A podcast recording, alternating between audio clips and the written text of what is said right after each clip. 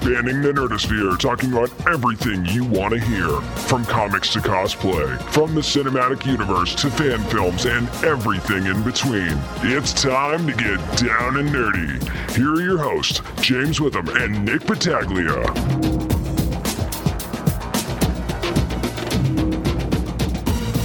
Welcome, one and all, to episode 112 of the Down and Nerdy podcast, where I can't help but wonder if there's no Hulk standalone movie because it lacks vision.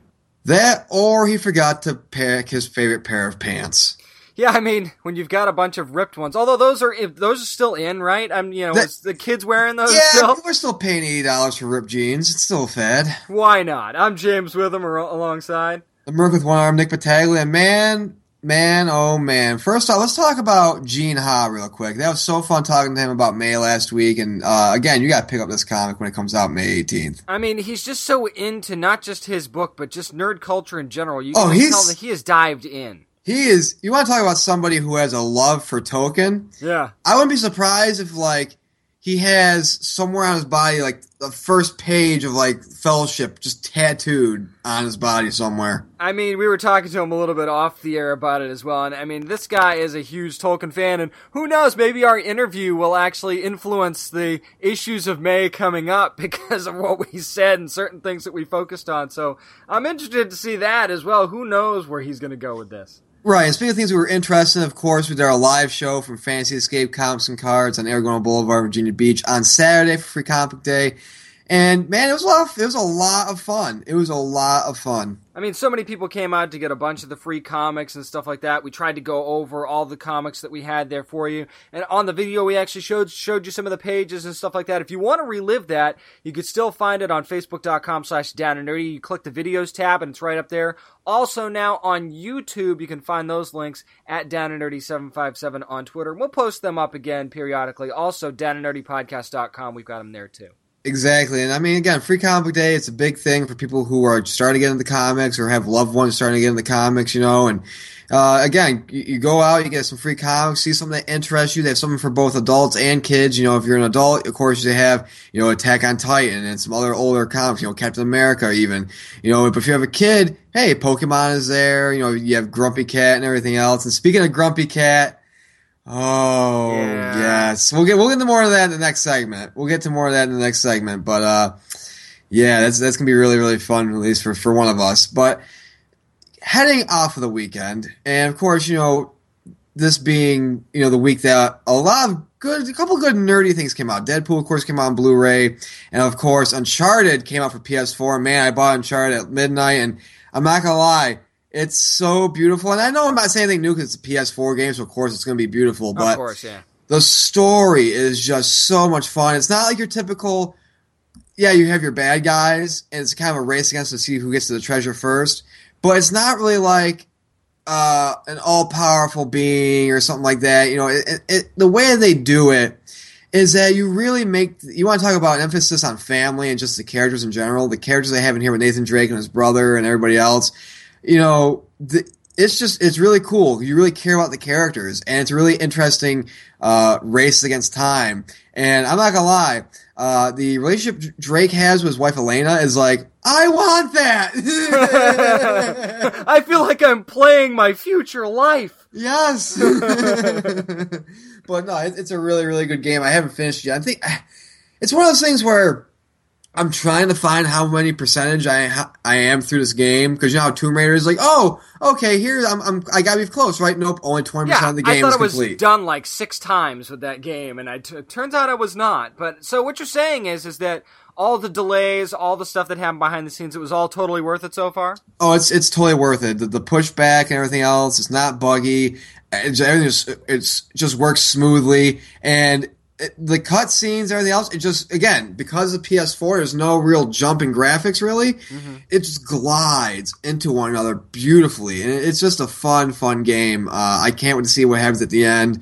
And like I said, I, I I don't know how far I am. I can just tell though. Hopefully, I might be. I might be halfway through it at least. Yeah, you maybe. hope you're halfway If- through. at least- I see the beard you've got rocking right now. That sucker's not getting shaved until you're done. It's not getting shaved until I'm done. It's not getting shaved until Tidewater Comic Con, which is also next weekend. Yeah, so, there we go. and the hair's not getting cut either. I'm going full hobo this week. Yeah, I'm gonna I'm gonna save the haircut too. I've been well. If you look at me, I've been saving it for a while. So Yeah. and speaking of saving things, uh, something that I've been saving for a while, at least for the weekend, is you know Captain America: Civil War.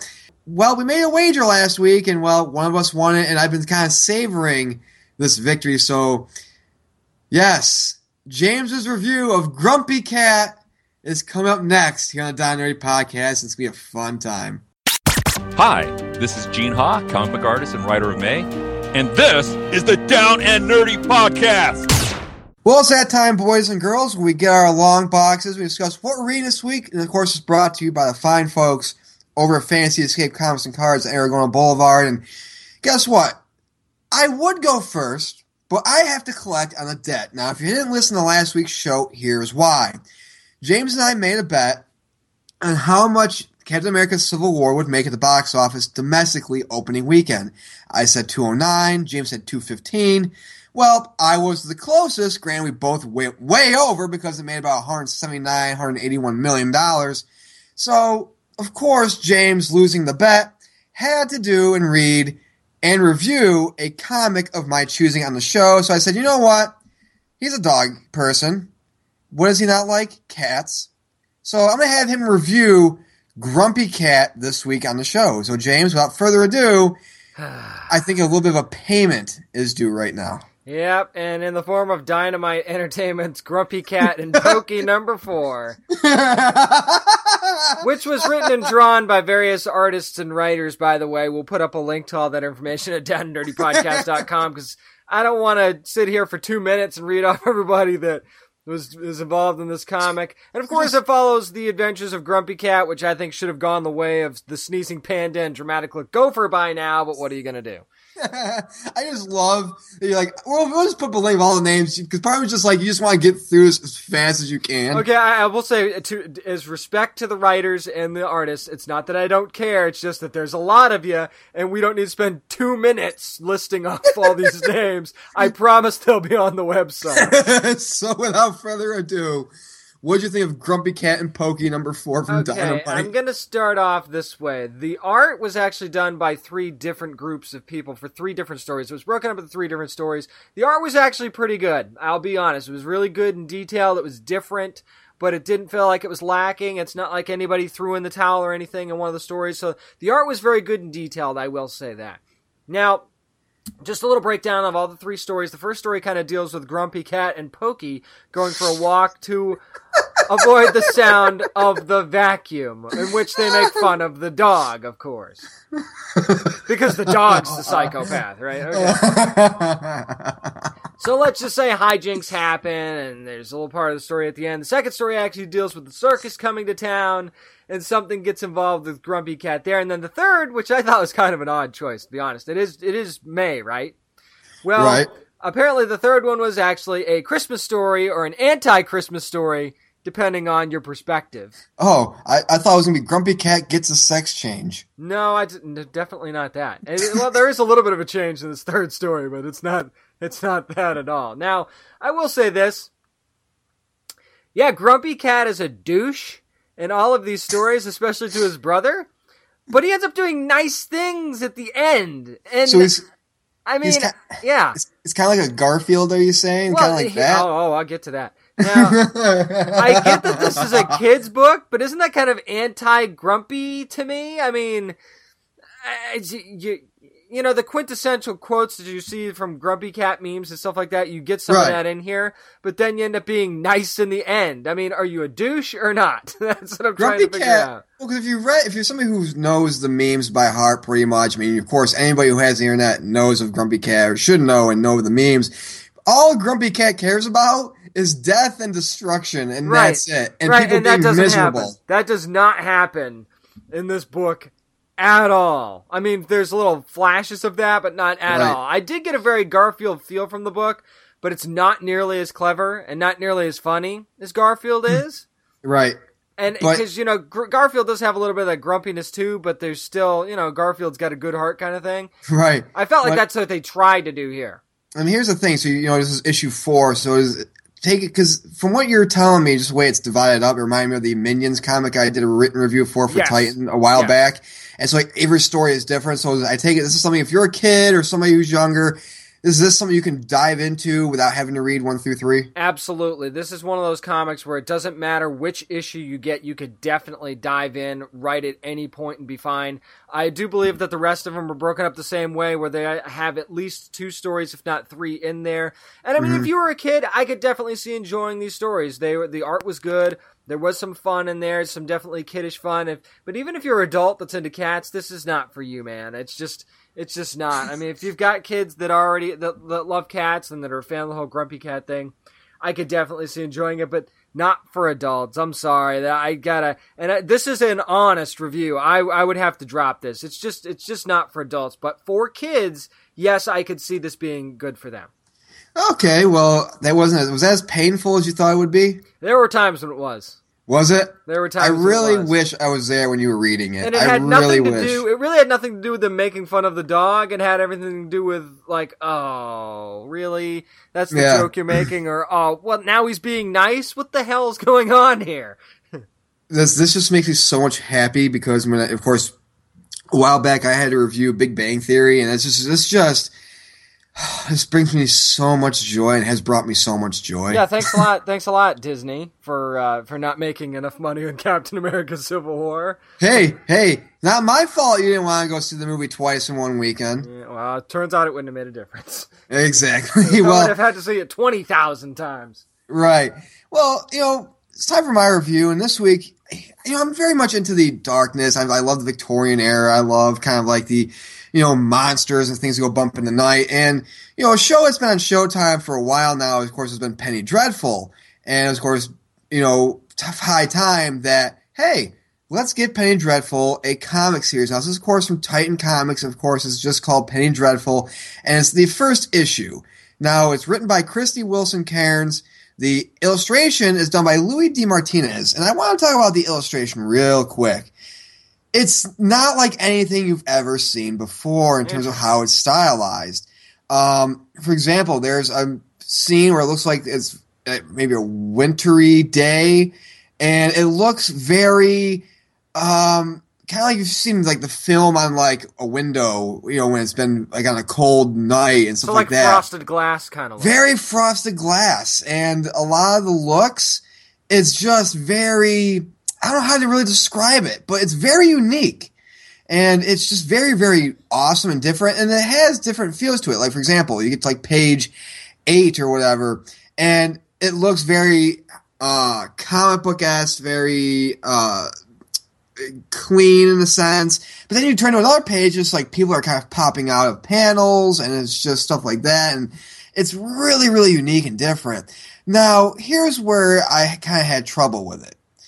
The I'm not somebody who now granted I do have Showtime, but again, I haven't really been able to watch any Penny Dreadful. This is a book where the its one major flaw is it's not something you can't dive into if you haven't been watching the show. Ah, okay.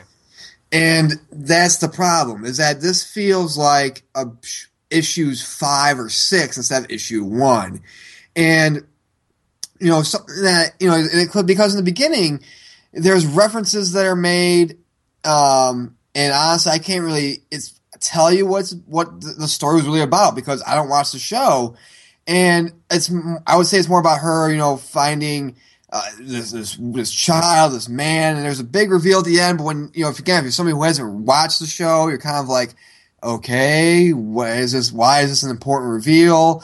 Um, it's not a bad book, and that's the thing is, it's not a bad book given for what I've said because there are scenes with, certain monsters and ghouls and stuff like that that are really interesting, and they're really like, uh, like wow, and then they really gauge your interest. But in terms of the story goes, if you're somebody who hasn't watched the show, you're going to feel lost. And it's not your fault, nor is it really the fault of the comic. It's just this is written for the fans. And I thought that this would be like kind of a jumping off point. But again, the problem with you did a, a thing with Vikings or review for Vikings Yes. a while back. Yes. A problem with adapting current television shows that are still on the air to comics is that you really can't have a good way of starting off a creating a start off point for people who haven't Right. watched the show. At I all. will say though that in that Vikings comic, the the beginning couple of pages of the comic, they told you who all the characters were. They told you what their role was on the show, and they kind of told you, okay, here's where we're at now. Oh, see, there's before you read the It's- comic. So that's what I was going to ask you if they had anything like that. They introduced you to all the characters. Now, granted, it still helps if you've watched the show because I've watched some of some Vikings and I know you know kind of what's going on, so that helps. But I mean, even IDW did an Orphan Black comic, Right. but I didn't feel like, and I've watched some of that, but not a lot of it. But I wasn't lost when I read Right. that. So because they they made it like they made the comic its own story, and in the case of Vikings, they gave you the background before they went in. So I guess maybe they should have done that. And, and here's my, my rating on this is that you know the art is just it's brilliant. Like it's something I love opening up a book whether I can get in depth with the story or not, and just be, fall in love with the art style of this. The arts, the illustrations are just fantastic. If you're somebody who is not a fan of the show or you haven't watched the show at all, this is going to be a drop for you. This is something you could, you could skip because again, there's a lot of references that are made in this book that you just will not understand. You will feel lost. It will cause you, like it did with me, to skim through the book more than really read and get and get immersed into the story itself. Now, if you're somebody who has watched the show, this might be, I would say, a pickup, not a full pull, because again, I can't say, oh yeah, because all people would like the show, you're going to like the comic.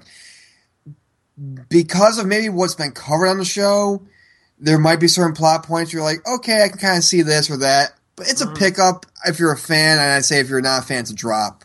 All right, I mean, I think that's fair, especially I mean, if there's no jumping in point for new readers. How could you really rate it any other way?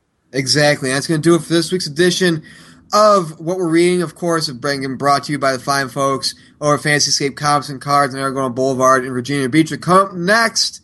Well, we did mention it earlier on in this segment, and now the review is going to happen. Our full-on spoiler-filled review of Captain America: Civil War is coming next. This is Abby Darkstar, and you're listening to Down and Nerdy Podcast. I think this is an epic on-screen event that nerds have been waiting for for a long, long time. We've got Captain America. Let's just call it Avengers Civil War. Call it Captain America Civil War you want. This one is an Avengers movie, and we're going to give our full spoiler-filled review right now. Exactly, and so again, if you haven't seen Captain America: Civil War, you you know skip ahead because it's, again it's a spoiler filled. But we're gonna do this starting off with what we liked about the movie, then we're gonna go into what we didn't like about the movie, and then we'll give our rating. So again, let's start off with what we liked, and I think it's the big thing out there: Spider-Man. They they Marvel finally. I want to say Marvel finally because it was in Sony's hands that was in charge of casting, Right. really. But Marvel said, "Listen, we're going to partner up. We're going to have the you know the rights to Spider-Man in a sense, we're, and we're going to have creative control." And it comes to the casting. Tom Holland is the best Spider-Man and Peter Parker we've ever had. Absolutely. And you know how this is one of those rare times where I got to see the movie before you did, but I Right. really I didn't want to give anything away at all. So, you know how badly I wanted to text you after the movie and be like, "Dude, we have our Spider-Man. Yeah. We have our Peter Parker." I was busting to be able to tell you that because I mean, just the attitude, everything just worked so well. Well, and also not to mention, he is a fanboy. Like he gets to the, the airport, and he's like, "Hey, Captain America! Hey, hey guys, I'm I'm, I'm Spider Man." You know, and it's like Yeah. Being that 16 year old nervous kid. It's great that the fact that they actually casted an actual like 16, you know, somebody who's under the age of 20, pretty Yeah. much. You know, He's to play supposed this role. to act like that. That's what I don't think a lot of people understand. He's supposed to act like that. That is Peter Parker. That is Spider Man. Right. I Right. don't know what else people expect. Right, and again, throughout the entire time, you know, when he's going against Falcon and Bucky, and you know, he's he's you know talking smack and everything else, and and they tell him, like, "God, you're so annoying," and it's just, you know, it's one of those things. And again, the suit, I love how they explain the suit and why the and the whole thing with the goggles and the eyes and everything else, Yep. because what happened, you know, with with with his origin, his senses have been heightened so much. He's even said he goes, you know, after what happened to me, my senses are at like you know a twelve, Yep. and so everything's adjusting, everything's so heightened and sensitive that that's why his eyes are constantly adjusting, and his, and he has to wear the you know the goggles, and of course. Tony Stark gives him the Spider-Man suit, but it's not the Iron Spider. It's the actual suit he has that you see in the trailer. Yep. And it's really, really cool. Like, and what I like about it too is even with Marisa Tomei as Aunt May, it just, you know what I'm saying? It feels lighthearted. It feels like everything you wanted in the Spider-Man film that we're going to be getting with Spider-Man Homecoming.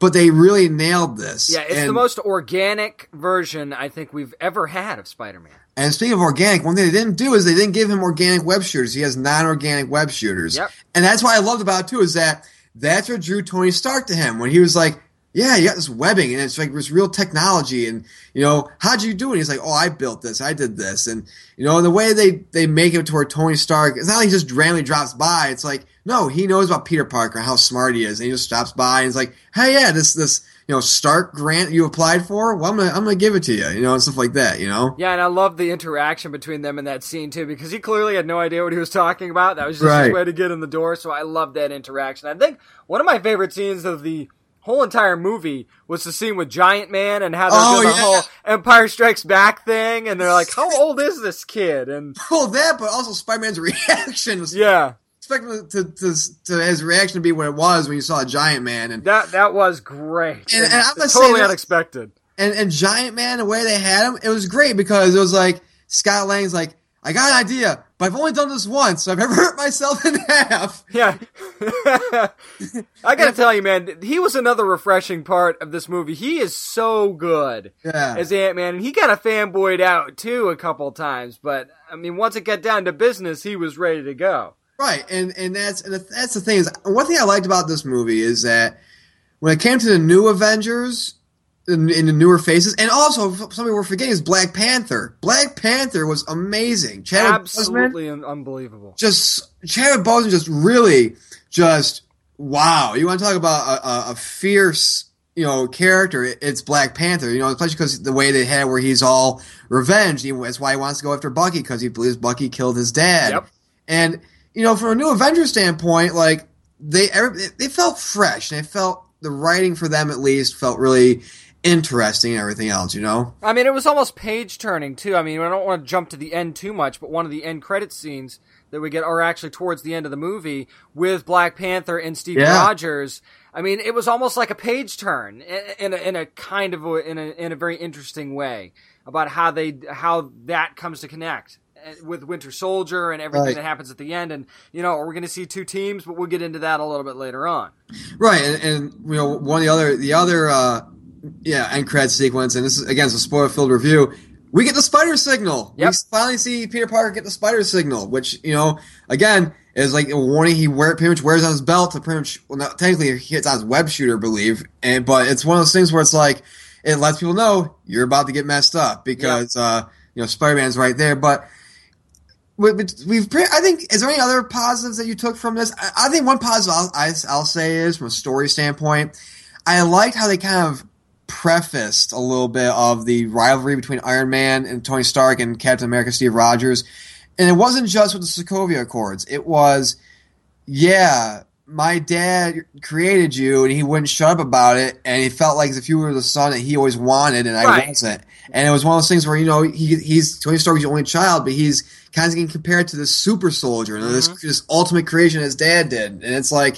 It, there was some jealousy there, you know, because They dad- addressed the elephant in the room. yeah, and his dad, yeah, and his dad had the where his dad had the fascination with Steve Rogers in a way that he never did with Tony Stark, his own son. You know, Absolutely. I love that they finally played up that angle because I think as fans we all felt that already in some of the previous movies, but they finally just head on addressed it and I like how they used that as part of what built up the tension between the two. I thought that was very smart. So they gave you multiple reasons why they might have fought. The other positive that I had was just in general, the action sequences and the fight sequences, they were just off the charts good. I mean, some Oh, of the yeah. stuff that they did, I mean, one, it was a very little thing, but when they're chasing Bucky and the way he gets on that motorcycle oh yeah, he just I'm like, grabs yeah. it and just oh yeah. in one fluid motion, I'm like, And- are you and the- kidding me? And here's the thing: I've, I've been hearing a lot of people say, "Well, how can they maybe so fast as cars and everything else, and faster than cars?" It's like, well, Bucky and Steve have super soldier serum in them. Yeah, they're enhanced. and and Black Panther's suit enhances his abilities.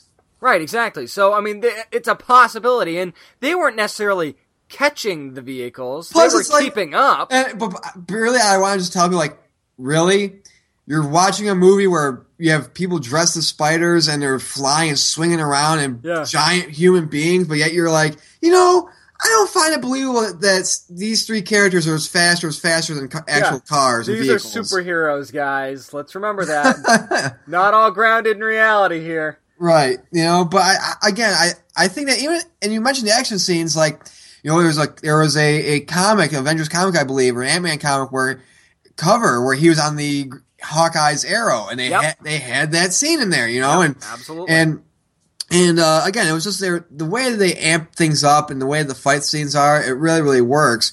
Um, but with those positives, there are of course negatives, and of course, let's let's dive in with the, the the writing first off. And I think what the writing was, I don't know if it's because these people have been around for eight years, you know, Iron Man, Cap, but I found whenever they were on screen, I found it to be not that very intriguing outside of the whole rivalry where, you know, Tony doesn't like Captain America because of his dad and stuff like that. I felt that when the newer characters, you know, Scarlet Witch, you know, and, and Spider Man and everybody else were on screen, it was felt more engaging. It felt more Yeah. interesting. Whereas when you saw Cap and even Bucky and, and Tony Stark on there on the screen, you're like, eh, they're not that interesting, really. Well, I think the Cap and Bucky thing we kind of take for granted because we just it just seems like it's the relationship's so natural.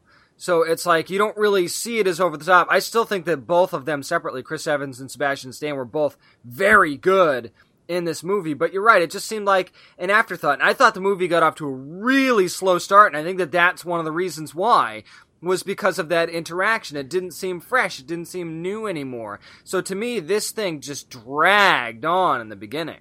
Right, and and the thing is, you know, there's a there's a major plot point we'll get to later on, but um, the, the opening scene, pretty much with with Bucky, and he shoots that car. You can kind of guess who's in that car in the beginning. Put two and two together, especially with the scene that comes after it. And the thing is with Tony Stark, and he's talking about the whole. He's got that six hundred plus million dollar technology. They never really did anything with that. It's like, okay, you're showing yourself at MIT people, but really, what was the purpose of that scene? You know, Right, exactly. It was just kind of there. It's like it was just there for him to get confronted at the end of uh, with that woman whose son died. Was that the only reason that they put that scene in there, and to let us know about what's going on with him and Pepper and everything? And I'll be honest, man. I know the I know their relationship in the comics, and I know that you know the history behind it and everything like that. So this is not the reason I'm saying this, but I just thought the interactions between Vision and Scarlet Witch were just weird. And I know they're supposed to be weird because they're not necessarily normal, but it just felt strange and hmm. off, and it just Well, didn't work for me. I will. I'll kind of defend that. I kind of like. I like those scenes a little bit because remember, Vision's only like six months old, Right? So I you, you, have, to take that into effect. Where he doesn't know really how the world works. Really, you know. I'm granted he's Jarvis, but he doesn't. You know what I'm saying? He needs. He's still. You know. He's getting used to being in the body and having to eat and making food and everything else. Like he's getting used to that. So, you know, and in the comics, you know, again, they were together in the comics and everything Right. else, but you know, it, it didn't feel as weird to me or really as, as off putting. But, you know, I think that, you know, you mentioned how in the beginning that this movie was kind of off to a slow start. Well, when, when, well, when Crossbones shows up in the beginning and you're like, oh, this is a really cool scene. But then they do something which really, I know for a matter of fact, bugged you is that they killed off Crossbones right in the beginning of the movie. Right. I have no problem with what they did to be to be the catalyst for everything that happened. I actually liked the execution there, but you you wasted you wasted a significant character with that. I mean, they could have blown up anybody else in that group. But here's the blow thing. up a major character like Crossbones. and here's and this is why I didn't- I wasn't I the more I think about it, this is why I, I wasn't really a big fan of killing off Crossbones because in the comics Crossbones kills Cap Right. and that's a big problem with this movie is that there was no real loss in this movie. You Right, know? and and the the Rhodey thing, you kind of thought that that would be it, oh, but Rhodey's paralyzed. Wasn't like Right. he got killed off. you Right. know? I mean, and it's not like you wanted him to die or anything either, but I just thought that th- there was missed opportunities there. there was just no sense of loss. Like there wasn't like, oh my god, this character got lost. Now it's gonna, you know, you know. Here's one thing with Agents of Shield, what they're doing right is they're gonna kill off a character that's gonna more likely change the entire dynamic of the show. Right. You know, Captain America Civil War, you're heading into Infinity Wars. Why not go into that killing off a major character and, and go into Infinity Wars or whatever with that, you know, and see how that changes the entire team and everything else, you know? But no, Yeah. there's no real Right. loss. And and what's funny is is that I'm not saying that they had to kill off Captain America in this movie to make it, you know, super successful. I'm not saying that at all. I'm just saying that basically your loss to your point that you put in this movie was splitting the team in half. Right. And can and I going mention this? separate ways. And can I mention this? The entire feud w- that's caused by Baron Zemo is the entire plot of Loki in the first Avengers movie. Yeah, well, the funny thing about that is, is that let's just dive into that right now.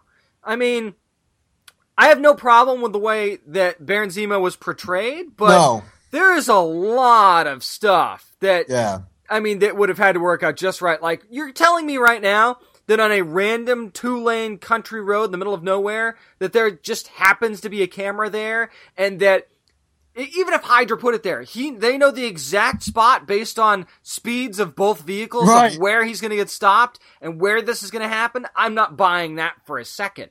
Not only that, but how does he know that the task force isn't going to kill Bucky when they go after him? I granted it's the Winter Soldier, I get that, but you don't know what they have or what they're bringing in, or that even that he's going to know that they're coming. Right. And why did Hydra even keep this footage in the first place? Right, Why does it just happen to be there? I know that they keep stuff and they had that big records room, but why that? And how did he even know about it? And how did he know who they would send to question him before he even got captured? Right. We're talking about, of course, about Bucky before he gets captured and interrogated, kind of, you know, psych, psych eval. And that's the thing is that there's a lot of that that doesn't, you know, get explained at all. And that's the problem. You know, you hear that people say, well, Marvel has a villain problem. And I think it's the problem because of how they set things up, where a lot of things have to be like, everything just magically goes right for the villain. Yeah. And then it's like, really? It's not really, you know, and then, you know, not much happening and, and stuff like that. And then I will say this about Baron Zemo, though. And Daniel, you know, uh, Brühl did a great job. Oh, he did. No question playing- about it. I liked how they made it to where the reason why he wanted to pretty much crumble the Avengers was because of his family being p- killed in the Sokovia attacks. Right, and I do like that he they played the angle where he's like, I know from past experience that I can't beat them, so I'm gonna let them beat themselves. But again, there's a problem that because all they're doing is they're lifting the Loki's plot from Avengers from the first Avengers movie where he's like, I'm gonna cause infighting and then they will fight each other and then stuff right, like that. Right, exactly. Right, exactly. I, I do. It's just uh, so many things had to work out exactly right, and I don't get how he knows how they would have worked out. That was my big problem with that. I mean, just so many things. And even in that scene where he does question Bucky and, you know, reawaken the Winter Soldier, how does he know that he won't get caught in that situation? And what if he does? There's just so many what ifs that they didn't address. Now, if they'd have taken a couple minutes to address that, then then I would have been okay with it. But they didn't. They just let so many things go by, and just you get caught up in the action. It's almost like they want you to get caught up in the action and the fact that you're adapting this Civil War story, so you'll take that for granted and just not care. Right, and that's the thing is that you know it's not, it's not. I don't think this is really the best Captain America movie. It's you know? not. Winter Uh, Soldier Winter Soldier the best Captain is America the best Captain movie. America movie. You know, and I think that the problem with this with this movie too was just like I said, the writing. There was a certain inaccuracies and certain um, p- major plot holes and just questions that they never really answered in it. But I mean, also when you when you're watching it, when I was watching this, I'm like, there's a lot of words that are being said right now. I feel you can cut a good half hour off of this movie. It Yeah, this, be- this movie did not have to be two and a half hours. no, no, not at all. no. And there's like a few scenes in there and everything else, and I'm just like, ah, like, like, why? You know? There, there were scenes that were in there just to force humor in. Right. I thought, and, and you have to have that. And I thought they had plenty of good moments of humor that weren't forced at all. But some of it, it was like, okay, you just gave me a five minute scene to hit a joke. Right. And, and you didn't need to give me that when you could have given me a 30 minute shorter movie that would have been condensed and wrapped up nicely, I think. Right. And by the way, Stan Lee's cameo in this, his Deadpool one's ten times better. Oh, absolutely. I did like the whole stank thing. Oh, I, I like the the Stang thing. That was great. I did like that, especially since yeah, Rhodey's never gonna let that go for sure. So, Right, right. Yeah, I, I did like that. There was plenty to like about this movie, Right. but I think the frustration was is that you heard so many people say this is the greatest Marvel movie ever. It's not. the thing is, is that this isn't a bad movie. It's just that there was, at least away from what we're talking, way we, we feel about this, there was just a lot left to be kind of desired in a sense. Right. And and there were certain angles that maybe they, we wish they would have taken with this. Or at least get instead of giving me an extra 30 minutes of stuff that didn't need to be there, take that time to explain the the holes in the story. Right, right. And and that's the thing, you know, and and uh, you know, but again, there were some good things. Like you know, Spider Man was great. The way they made how they made you feel compassionate towards Zemo, Yeah. is great. It Yeah. was fantastic. But uh, I, I think that when you look at it, and you know, of course, had like the fifth best opening weekend of all time. Had like hundred seventy nine million dollar opening weekend. You know, I- you look at it, and I'm just like, okay, you know, there comes the need to be a part. I think this movie really showed me that there needs to be a change in the guard. They need to, this is where, okay, I think, and I understand, you know, Robert, you know, Tony Stark's going to be in Spider-Man: Homecoming and everything else, but I think we at this point we need to see Marvel Studios kind of look at this and say, you know what, let's time to pass the mantle down to the next class of Avengers and, and have them go forward. You know, And actually, you know, the future is bright. I mean, Yeah. Chadwick Boseman did great. Tom Holland was great.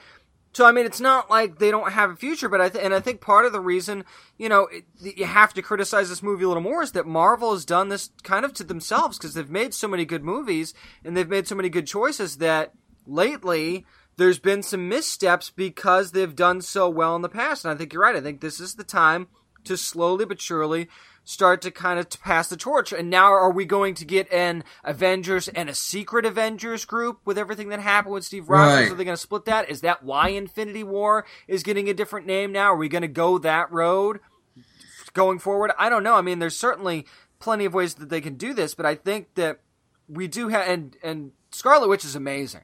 yeah, I mean, let's just get that out Yeah, they right gave her a She lot absolutely amazing, and and the way that they gave her, they put her on a pedestal yeah. in this movie, I think was completely justified, and, and they really propped her up. And I think that you know people are clamoring for a Black Widow movie. I want Scarlet Witch. Maybe we should have a Scarlet Witch movie instead. Yeah. I'm just saying. Yeah, ex- exactly, exactly. Well, I think we've we've kind of talked about everything we can about Civil War, James. So let's give our our, our ratings, and uh, yeah, I'll have you go first. All right, like I said, there was a lot to like about this movie, and I think that I mean I don't want to give people the wrong impression that we didn't like this movie. I just think that there you have to acknowledge, even in, when somebody does something really well, that there are problems with it. The action scenes, maybe some of the best ever.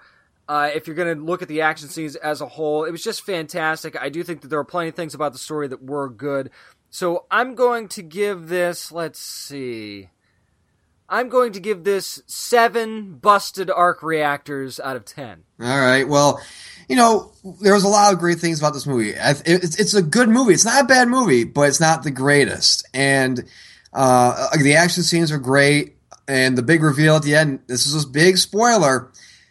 We find out that Bucky is the person who killed Tony Stark's parents, and that for me. Even though it was spoiled for me on thank you Facebook, but even seeing that, I'm kind of like, okay, this is how they kind of got Tony to hate, and you know, when you think that things are just being mended and fences are just being mended, this happens, and I, I like that. Um, but again, it did have some downfalls. There was a lot of plot holes, according to the, you know, it had to deal with Zemo and his whole plot and everything else. Um, again, I feel that I think they've gone as far as they can with Steve Rogers and even Tony Stark. And I think now they need to pass the torch down to the next, you know, groups of, of Avengers and next group of heroes with their movies and going forward. I'm going to give this 8 out of 10 red books with a black star on them. Nice. I mean, that's totally fair, and I don't want people to think that we didn't like this movie, but I mean, you got to be honest. It's not the greatest Marvel movie ever. It's just not. It was good. It was clearly an Avengers movie and not a Captain America movie, but it was it was not the best Marvel movie ever. And I think that if you want to argue with us on that, it's just a byproduct of how many other good movies Marvel's done. Right. Exactly, exactly. You know, especially you, know, you look at, at the first Avengers movie and just how every movie pretty much since then has had to, you know, come to that. And even with Winter Yeah. Soldier had to be, you know, on that end. And one thing I really wish that was that there was a, a huge loss for for in the, of the team or somebody to to you know kind of Yeah. have that emotional impact. You know, Yeah, there were definitely a couple missteps there. There was a couple of different things they actually could have done, and they just decided not to. Exactly. That's going to do it for our review of Captain America Civil War. But come next, we have a plethora of nerd news, including, well, let's just say that Wolverine is finally going the route that we all want him to go. That's coming next, right here on the Down Nerdy Podcast. This is Victoria Atkin, the voice of Evie Frye, and you're listening to the Down and Nerdy podcast. Well, James, it's time that we take our shots of adamantium and see what's going on around the interwebs. So it's time for what? Nerd news. Before we dive into our first story, we do have some breaking news that involves us here at the Down Nerdy Podcast. It is official. We are going to be at Awesome Con June 3rd to the 5th. Yes, we're going to be there covering the con. We're not actually going to have a table, but we're going to be all over the convention floor covering things. So if you're going to be at Awesome Con, you catch us. We're going to be wearing our Down and Nerdy podcast shirts with our logo on it. Just come up to us, talk to us about your experiences at the con. Of course, a lot of major celebrities are going to be there. We're going to try and talk to as many of them as possible as well. Get you all the inside information on on you know the the rap of Gotham and Agents of Shield stuff like that. We might even get a chance to talk to Adam West and Burt Ward about what it was like to play Batman on that series. Ron Perlman's going to be there. Maybe talk a little Hellboy. Karl Urban. Maybe we'll get some Dredd news out of him while we're there. Who knows? And hey, Comic Book Man just got approved for a sixth season, and Kevin Smith's going to be there, so we might be talking to him about, you know, going forward. And of course, it's True North series with Yoga Hosers and everything else. So mm-hmm. it's going to be fun having a, you know, nice little trip to, to DC for us. Yeah, it's gonna it's a it's a big event. If you've never been to AwesomeCon, just go to awesomecon.com, get all the information on the convention. You still got time to get tickets and all that stuff. If you want to go head on up there and, and check us out there and check out I mean there's gonna be a ton of great vendors and artists and writers there as well. It's not just about the big celebrities, so there's just a bunch of it's gonna be a nerd-tastic weekend that weekend, June third through the fifth. Exactly. The road trip's going to be so hilarious, I can Oh, already yeah. tell. But uh, going back to the news stories, of course, I mentioned Adamantium in the opening. And, well, we all know that Wolverine 3 is coming out, I believe, 2017. And I believe that they actually tabbed the director from the Wolverine to come back as well. And, you know, since Deadpool came out, you know, people were saying, like, well, are we going to get more rated R superhero films? And according, of course, to some higher ups that are involved with the movie, yes, Wolverine is going to be rated R. And I think that this, and this is a great move for a variety of reasons. I'll say this, and this is first reason why. A lot of people say this is believed to be Hugh Jackman's last time as Wolverine, Wolverine 3. And also, from a creative standpoint, this allows you to do a lot more different shots.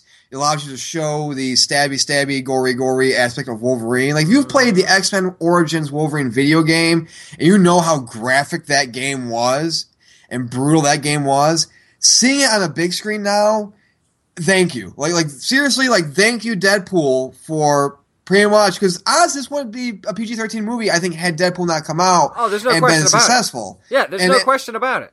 and so, I mean, what are your thoughts on this? Because this is just, I think this opens a lot more awesome doors for Wolverine 3. Yeah, it definitely does, and of course, this uh, Collider caught up with uh, with all the people that were involved in this movie, saying, "Yeah, it's going to be rated R." And what I actually think is kind of cool is they said it's going to have kind of a Western feel. So to me, that just lends more possibilities of this being Old Man Logan, like everybody Right. thinks it's going to be. Which I think, I mean, if you're going to go out, that's the way you want to go out. Now, what this also tells me is is that they want to go out with a bang, and mm-hmm. that there's going to be a new Wolverine soon Right. probably not not like immediately after this movie but it's it's definitely going to be happening soon and maybe it's going to be a wolverine that we'll see in the mcu Exactly, and, and you know that's the thing is that you know remember Marvel got rid of the Inhumans movie. They pretty much canceled it. They got rid of the release date. That means I think I've been saying this. I'm sorry if you're sick and tired of hearing me saying it.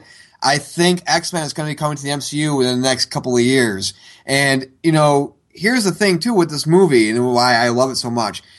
This allows you then to bring in a lot more villains. And yes one villain that I love, and actually I would love to see him done, is Omega Red. I would love to see Omega Red. i'm on the big actually surprised they haven't done that yet already to be honest i think that that is a villain that needs to be put on the big screen and that that villain has kind of like a cult following among fans he's definitely a fan favorite that not a lot of people might think of. So I'm kind of hoping that that's the route that they decide to go in the future. Well, yeah, I mean, Omega Red. I mean, outside of course Magneto, o- Omega Red is my second favorite X Men villain. I love Omega Red, but again, they're also saying it's gonna be a future movie, pretty much kind of set in the future as well. So mm-hmm. again, it hints to the Old Man Logan thing and how futuristic will this be? You know, and how it, you know, honestly, will this at all tie into the to the X Men movies? We don't know. You know, because this whole continuity thing is kind of mis- mixed up there. Right, but, and how far would they have to go? Because if anything, the Right. X Men movies have gone backwards, not forwards, as far as Right. time is concerned. Well, so you know, Well, the X Men,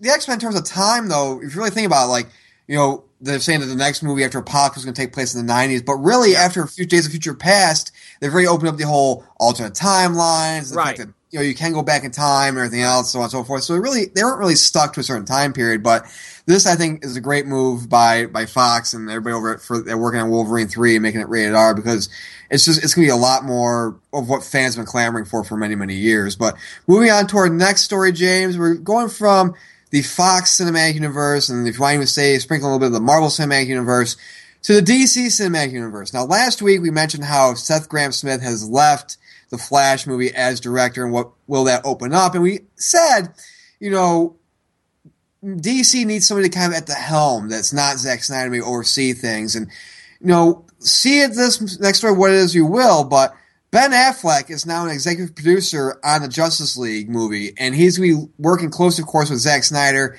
and, of course, uh, the executive producer as well and the writers as well. So, what does this say to you? Does this say, hey, maybe after Justice League Part 1, which is supposedly Zack Snyder's last film on his contract, that Ben Affleck will be taking over? This tells me that Warner Brothers knows how good of a storyteller that Ben Affleck has been recently and the Oscar chops that he has, and that he really dove in to this character of Bruce Wayne and Batman. And I think that they trust him going forward a lot more than they trust Zack Snyder. And quite frankly, I mean, whether you want to call it rumor or not, you know, Deadline reported the story about him being added as executive producer. Whether you want to believe the story of whether Ben Affleck took, took all the reviews of Batman vs. Superman hard or not, he cares. And I think that they're seeing that, you know, whereas Zack Snyder, I don't want to say Zack Snyder didn't care. I'm not putting words in Zack Snyder's mouth here, but it's more of like a, huh, movie made money. You know, I'm just going to keep for- going forward with what we're doing because I think we're telling a good story. Whereas Ben Affleck said, this is not what I want. I Yeah. want people to love these movies, and I want to make movies that people are going to want to go see because I see the writing on the wall. If this isn't successful, I know what happens going in the future. So the fact that he cares, he has talent, he's a he has a vested interest in this succeeding. Give him the reins, man. Let him do something. Well, look at what the movies he's done. Outside of Good Will Hunting, of course. Argo, Gone Baby Gone, The Town. What do all three of those have in common? They're ma- mostly based around tension, suspense, crime, and worldwide Yeah, tragedies. you could throw Gone Girl in there as well. Yeah, exactly. You know, and, and that's the thing. You know, here's the thing. When he takes over for this, and you know, as of course he's executive producer, he's been tabbed us, but if he does take over for Zack Snyder, this I think is going to be a, a shot to the system in terms of getting the fans back. Because I think Warner Brothers, I don't have inside sources, but if you just read the stories and you read the tea leaves of what's going on, I think Warner Brothers looks at Batman vs Superman and they're panicking right now.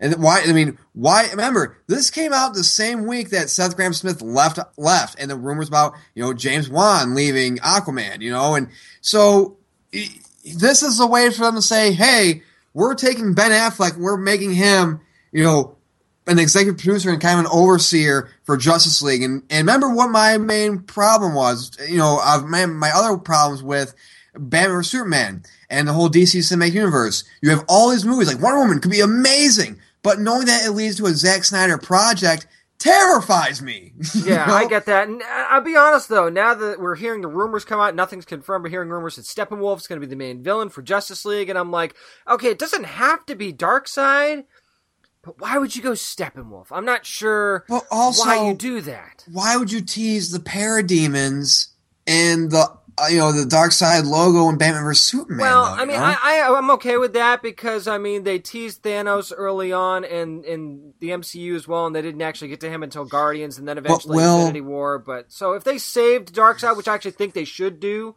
after just throwing Doomsday out there, I wouldn't have a problem with that. But here's the thing: remember, Justice League is a two part movie, so could Darkseid, if Steppenwolf Steppenwolf could probably be the main antagonist for part one, and that could lead into Darkseid for part two. Which you could do. You could absolutely do that. I mean, if they if they if they're playing the long game here, but again, if if what we're saying is true and Zack Snyder being forced out the door is what's really going to happen, how much can you play the long game here? Right. Well, speaking of long games, James, our third story deals with Disney Infinity. Now, of course, it has the toys you can buy for about 15, 20 bucks a piece, and it has, you know, it's a long withstanding video game. A lot of people are kind of hooked on it. But of course, Disney pretty much came out and said, yeah, we're not only ending Disney Infinity, but we're pretty much closing up shop in terms of video games as a whole. This is going to cost them hundreds of millions of dollars to just get out of the video game business entirely. And I mean, I gotta be honest, if I was somebody that played Disney Infinity and I collected all the figures and whatnot, I wouldn't be happy right now because right. they just basically pulled the rug out from under their gaming. And I gotta tell you, I know this has nothing to do with it directly, but if I'm playing Lego Dimensions right now, I'm a little nervous. No, but here's the thing though. I think that's why Disney's pulling out is because they're seeing what Lego Dimensions is doing and how a lot more people are drawn to Lego Dimensions because there's just a much more variety of characters. And it's Legos, quite frankly. And so. again, yeah, it's also Legos. You can build the characters as well. My cousins have Lego Dimensions. I've played it. It's a lot of fun. You know, I think they're looking at that and they're like, man, we have we can't really keep how much longer can we really keep this up? And you know not to mention the sad part of this of course is that there you know 300 jobs are going to be lost because Yeah. of closed doors and that's you know really really bad you know because they're, they're shutting down avalanche software which is of course utah based studio that was responsible for infinity and you know that, that sucks. But again if you really think about it what more could they do? And, and now for people who are saying well, what's going to happen next with infinity now that's being canceled? Well they still have a couple of packs are going to be released up until June. Of course, May they're going to be releasing one for I believe Alice through the Looking Glass, and then the second one's going to be, of course, for Finding Dory. But again, if you're someone who's played Disney Infinity, are you going to go out and get those two packs knowing that it's over? You know, I can't imagine you would. I mean, I don't know why you wouldn't. Think about the huge launch they just had for Star Wars Force Awakens with Disney Right. Infinity as well. I mean, that's that is huge. And this this to me tells me that this wasn't something that's been in the works. This was a spur of the moment decision because why Right. would you even put production in on the Alice through the Looking Glass or the Finding Dory stuff if you knew that this was coming? This was something that they decided to do at the last minute. And you know what? And, and call me crazy, and I don't want to do be all conspiracy theory guy or anything, but mm. When you look at what's happening with Nintendo and the Right. NX coming out and stuff like this as a platform on I know they have this for other consoles, but you when you think about stuff like this and the amiibos and the Infinity figures, you think Nintendo and you think the Wii. So is this one of these things where Nintendo might be going a different route and Disney's like, well, if Nintendo's going to do this, we need to get out. I think it's it's, a, it's a, it may be that, but I think it's also the fact that you know this is a this is something that I will agree with you. That's this is something that was not like oh we're planning that we're going to end it. No, this is I think very spur of the moment because I think they saw what the the profits they were making, the money they had to put into this stuff, and seeing that you know the market's very flooded when it comes to Lego Dimensions and Amiibos and other things as well. They're kind of going more towards that route. You know where are we in the shuffle? And remember. This is something that's been around. Disney Infinity has been around since 2013. Yeah, and that uh, there was a huge launch when they did it too. And everybody was excited, and rightfully so, especially because it was the first time you could bring the worlds together. You know, everything Right. under the Disney umbrella, and that was the cool factor. Well, also, it, I think in a sense maybe saved them money or, or maybe it was more cost effective because remember, instead of saying, okay, instead of developing new games that are- people aren't going to buy really and spending money in, in developing them for months or whatever, let's just create one game and have a new roster be updated like throughout you know as Right. time goes on movies are released and make them all join up you know and stuff like that. And i think that will make sense. So it's it's very shocking and, and kind of weird seeing what disney you know why they're kind of pulling out of this. But i think again you look at the market see how flooded it is. I think you look at lego dimensions and that was a, their biggest competitor and how i think it, it was probably conquering them in terms of sales uh, it's a, a smart move done by Disney Infinity. Not only that, but I mean, think about it. Disney's not really losing money on this deal. No. They've, they've made their money already. But what this is doing is, I think you're right. I think they're seeing the the writing on the wall, and they're like, well, Lego Dimensions is surpassing us. So before we start losing money, Right. let's just get out of this entirely. And I think them getting out of gaming entirely tells me they're going to sit back for a year, maybe two, find out where they're at, and then jump back in later on down the line. Right, and that, and that's the thing. You know, again, it's just it's it's weird, but again, you look at what's happening, and that's why it's happening. But something that happened recently, James, actually it happened before we were started recording this.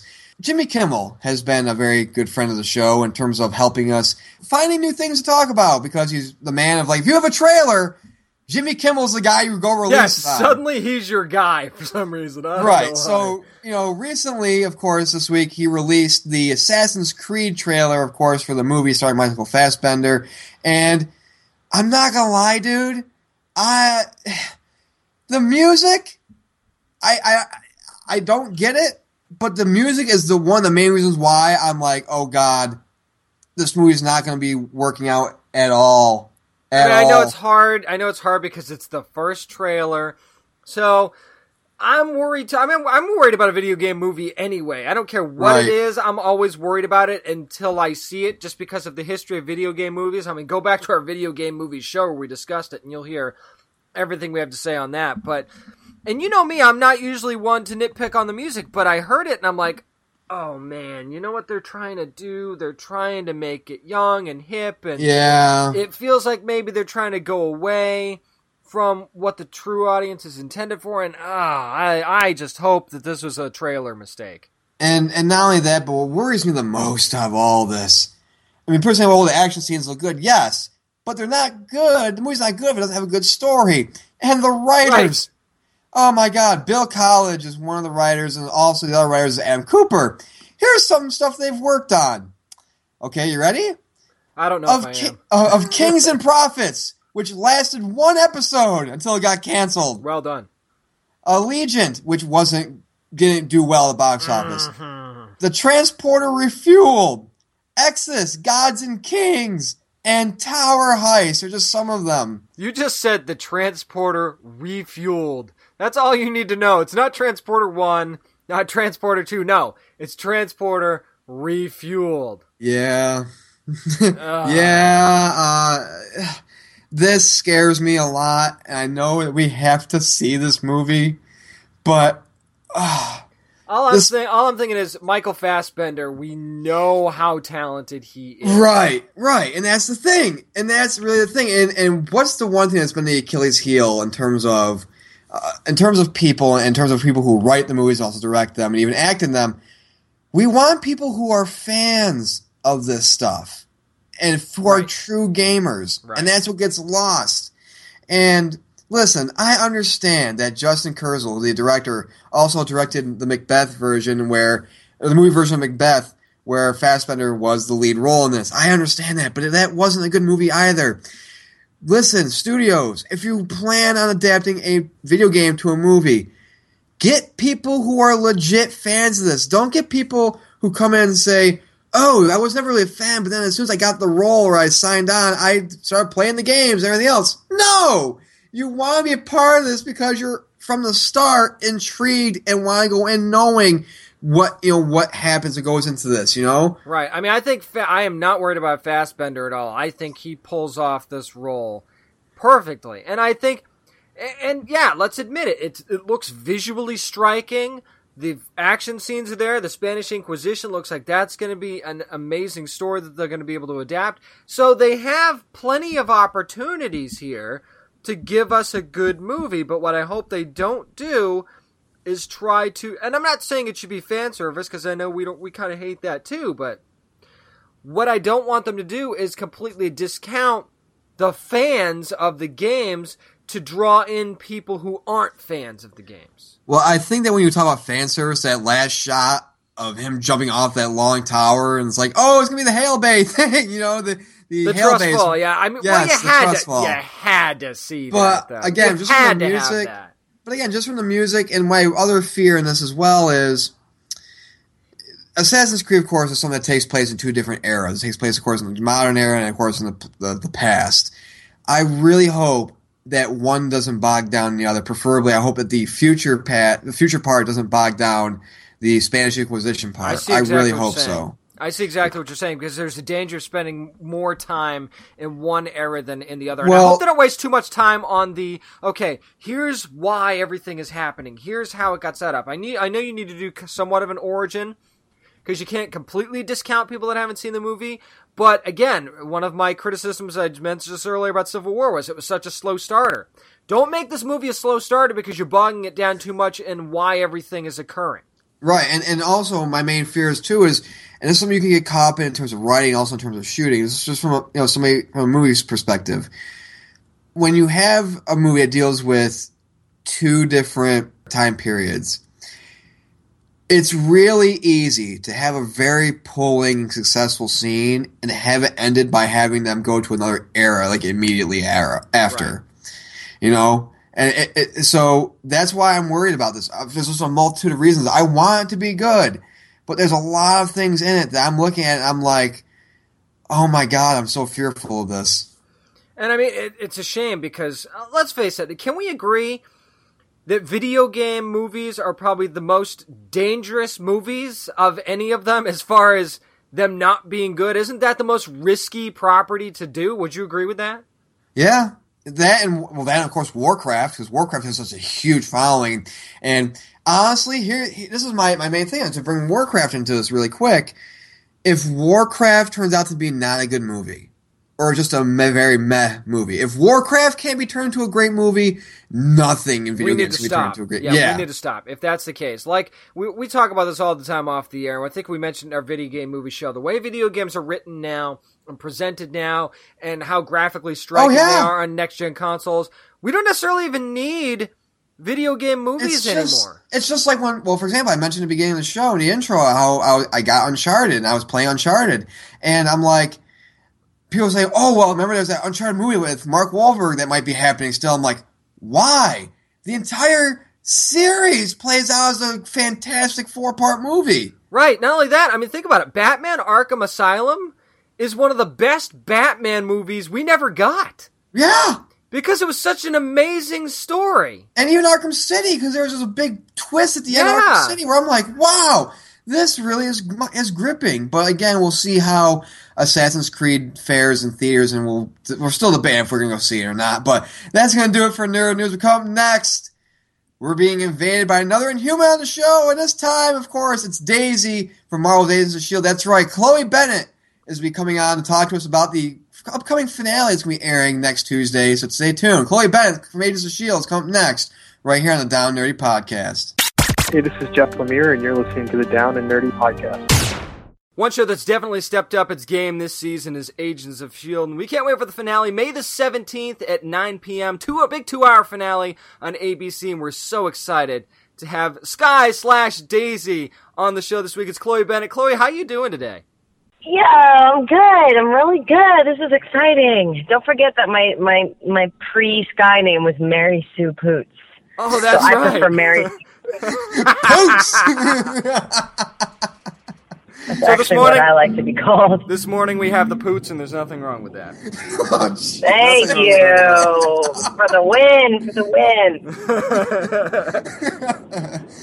So, Chloe, we wanted to say, you know, one of the unique things about your character is that since the start of the show, Daisy's really evolved not just emotionally, but physiologically. So, what's that evolution from Skye the Hacker to the agent to Daisy kind of been like? It's been really crazy, you know, when I think about the character that I auditioned for um, when I first went out for the show, and then the character that I'm playing now, I feel like she's just a completely, I mean, she's literally a different person. Her genetic makeup is different, her blood's different, her name is different. Um, so she, it really feels like I'm playing, I think she would handle different situations so differently at this point in her life. Um, she's obviously been through a lot. Her, you know, when your dad tries to like becomes a monster and your mom tries to kill you and then your dad kills your mom in front of you. There's a lot that happens mentally, I think, that you have to uh, pr- deal with afterwards. It's been incredible. It's it's darker than I, I thought it was going to be. I find myself, you know, especially coming up these episodes coming up in the finale, it's really really heavy and it's really sad. So it's been a, a lot of um I've been a joy to be around while shooting. That's for sure, and that's sarcasm, a hundred percent. Because it's just, it, it's it's a lot. It's it's it's um it's really heavy. There's a lot of fighting and there's a lot of emotional work. So we're on a hiatus now. So I'm definitely excited to like have a, a little bit of a, a break to step away and rem- remind myself that I'm not in the uh, uh, Marvel universe. That I am not Daisy Jones. We shoot for ten months out of the year, so you just kind of you just kind of forget that you're not living in the Marvel universe. You know? Oh, yeah. You, you, it, it, you spend spend so much time with these characters, you get so attached to them, and obviously, you know, for the past couple of weeks, we've been teasing a fallen agent, and um, someone someone does. Uh, Daisy has a vision of someone on the team dying, and uh, it's pretty heartbreaking. And I love that you mentioned just how dark the season has been so far, especially these last few episodes, because since being infested by Hive, we've seen Daisy become more unchained and just brutal when it comes to how she uses her powers, you know, from bringing down the shield base to her beatdown of Mack, which literally, Chloe almost had me in tears. That's that scene between Daisy and Mack. So, what has it been like for you personally to show that side of her while at the same time knowing you're also revealing the various depths of her powers? When Henry and I shot that scene, we both actually just started crying. I mean, like I, well, I was, I was getting really emotional Aww. while doing it because I, I, as, as Daisy, you know, felt like, you know, it's, it's weird being under sway because it's like being roof, it's like, it's like being inhuman roofied in a way, you know, you're under drugs without you, without you knowing, but you're on it and you love it because it's like you know it's like a heroin where it's great when it's on it, but it's not it's not your you weren't put under it by choice. So she she thinks that what she's feeling is is totally valid, but I think when I was playing that scene, there was clearly something inside deep inside of me that didn't uh, didn't feel like that was right. Like physically, I almost was like revolting against even you know doing what I was doing while I was you know beating him up. Um, so I started crying while doing it, and then Henry started tearing up, and then like after we cut, we both were like, like we couldn't stop crying for a second, which was uh, because it was pretty emotional for us. Like we had our, it was a, it was a, it was a long night. Also, that fight sequence was like added literally right before we did it, so I'm like already emotional and like everything's like, okay, so we're gonna add a fight sequence now. So you're gonna do this Oh, and you're gonna do oh, that, and so it was it was pretty technical and technical emotional stuff is definitely the hardest to film. So that was not easy. Wow, that's incredible. As a matter of fact, everything that's happened between your character and Brett Dalton's character of Hive on the show, as a fan, when I'm watching it, it definitely felt odd seeing them like that again, given everything that's happened. So, did you kind of feel the same way when you guys were shooting together again? It was so weird. It was so weird. Yeah, it was because I haven't worked with Brett for a really long time. You know, I said all the time, and socially we're neighbors, so I see him all the time anyway. Um, but working with him, I hadn't worked with him for a long time, and especially the the the tone of those scenes at, in the beginning. You know, when where I'm on like that hilltop and uh we're having that conversation and my I put my hand on his shoulder. It's so creepy to me, and I have to I had to keep reminding myself that I'm un, I'm you know I'm I'm under the influence of drugs, but it's it was it was definitely the most challenging part. Being under sway is the most challenging part to play of this whole entire series. I I, I feel because you're under you're you're under the influence of drugs. Like your brain is, it's like it's being drugged. So like understanding why you're doing things was really hard. I'm like, well, why am I doing this? And this always the answer was always like, well, you're under sway. And sometimes that never felt, didn't feel like it was enough for what I ended up doing, which was, you know, trying to kill Fitz and Mack. I think again, it goes back to the, the, the idea that I get so attached to who I'm playing because I play Daisy for, I probably am Daisy more than I'm Chloe. So I'm like, no, she wouldn't do that. I wouldn't do that. And they're like, it's not you. and they, Talk yourself down. what we're gonna have to do. Exactly. We're, of course, talking with Chloe Bennet from Marvel's Agents of S.H.I.E.L.D. again. The season finale airs May 17th, a big two hour finale special at 9 p.m. Eastern on ABC. So, Chloe, someone who has been on edge since Daisy left S.H.I.E.L.D., has been persuaded, is Lincoln, and that's caused him to become a detriment to the team, of course. And uh, in what ways will we see the relationship just present huge dangers, not only for them, but for both factions heading into the finale?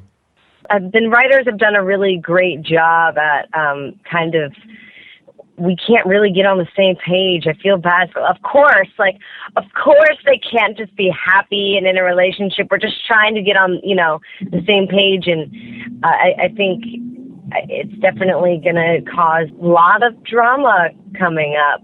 Um, but every single person is affected in a huge way by the finale, and it just doesn't get. Oh God, it's it's. I can't even talk about it. Can't even talk about it.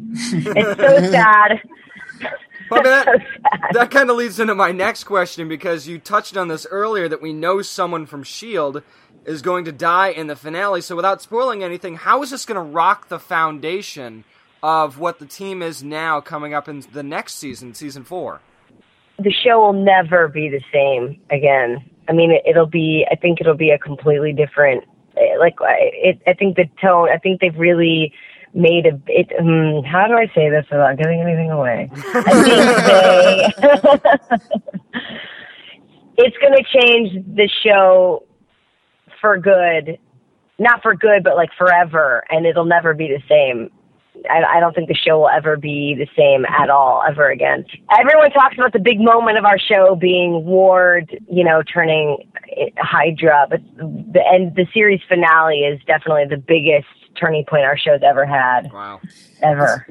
I and, and, and I like that you mentioned, like, you know, taking big steps. You know, something that's a big step in just adulthood is, of course, buying property and buying land. Of course, as we all know, Hive has bought an, his own town where he and his army of Inhumans live. So here's a question for you.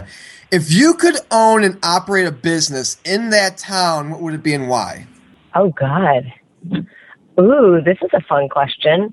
I'd probably own a bakery um, what would it be called? Because I love cake.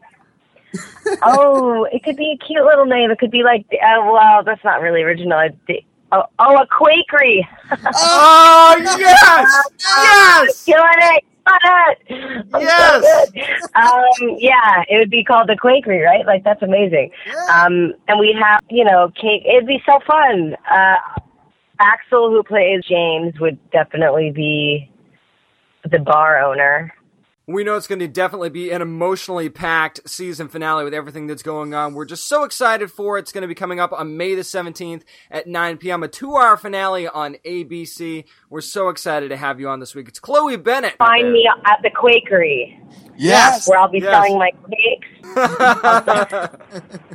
Soon to be in a retail store near you. We're so excited, so excited to have Chloe Bennet on the show this week. Chloe, thank you so much for talking to us. Well, James, you know, there's a lot of comic book conventions out there, but I wonder if Hive will ever have his own comic book conventions, and I wonder if he'll be sponsored by the Quakery. I think that would be a great idea. I mean, it'd be a little parasitic, but uh, you know, other than that, I think it would be pretty good. He certainly wouldn't have any trouble keeping people inside. That's for sure. That's that's for sure. And if you ever got uh, you know hungry, you can just feed off the people that have gone there. Hey, there you go. or, or, or or Chloe Bennet's amazing cakes, and uh, you know I, I think that you know it was really really fun to talk to Chloe Bennet, of course, about the season finale of Agents of Shield, which of course airs next week, May seventeenth. And I mean, it was really really fun just to to talk to her about just the, the the progression of Daisy, and just as you you know what as you talked about, you know, with her going from being a hacker known as Skye to Daisy, and you know, and, and and just the levels that she's going to where she's showcasing her powers in various depths and forms each week. And you're like, oh, oh, she's she's very powerful, and she's not to be messed with. Yeah, not only that, but I mean, other than Brett Dalton, whose character has gone through more of a change Right. than hers? I mean, you could argue Coulson, but I mean,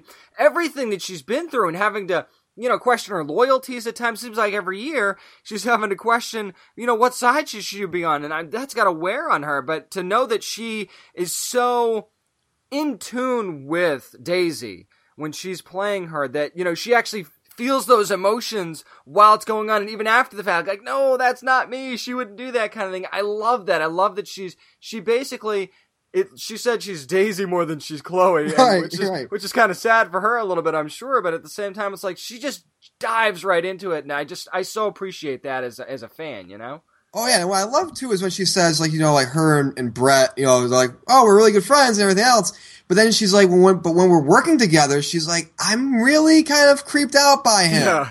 and it's like, you know, and that just shows just how great of an actor he is and just how great of an actor she is, where she's like, oh my god, I'm I'm feeling this this wave coming off of him and I'm and it's affecting me, and I'm and sh- again, just if you you know, for someone who's been watching the show, just seeing that kind of like her emotional state, and just see how she's kind of like wants to prove herself, and just has this this mentality. It's just fantastic. Now, it's going to be an interesting walk down to the down the driveway to get the newspaper. Right, you look Right. over, you're like, "Is he's Brett? Right, not Hive? Okay, Right, I'll just right. I'm just going to pick this up and go back inside now. Howdy, neighbor, because she said they were neighbors.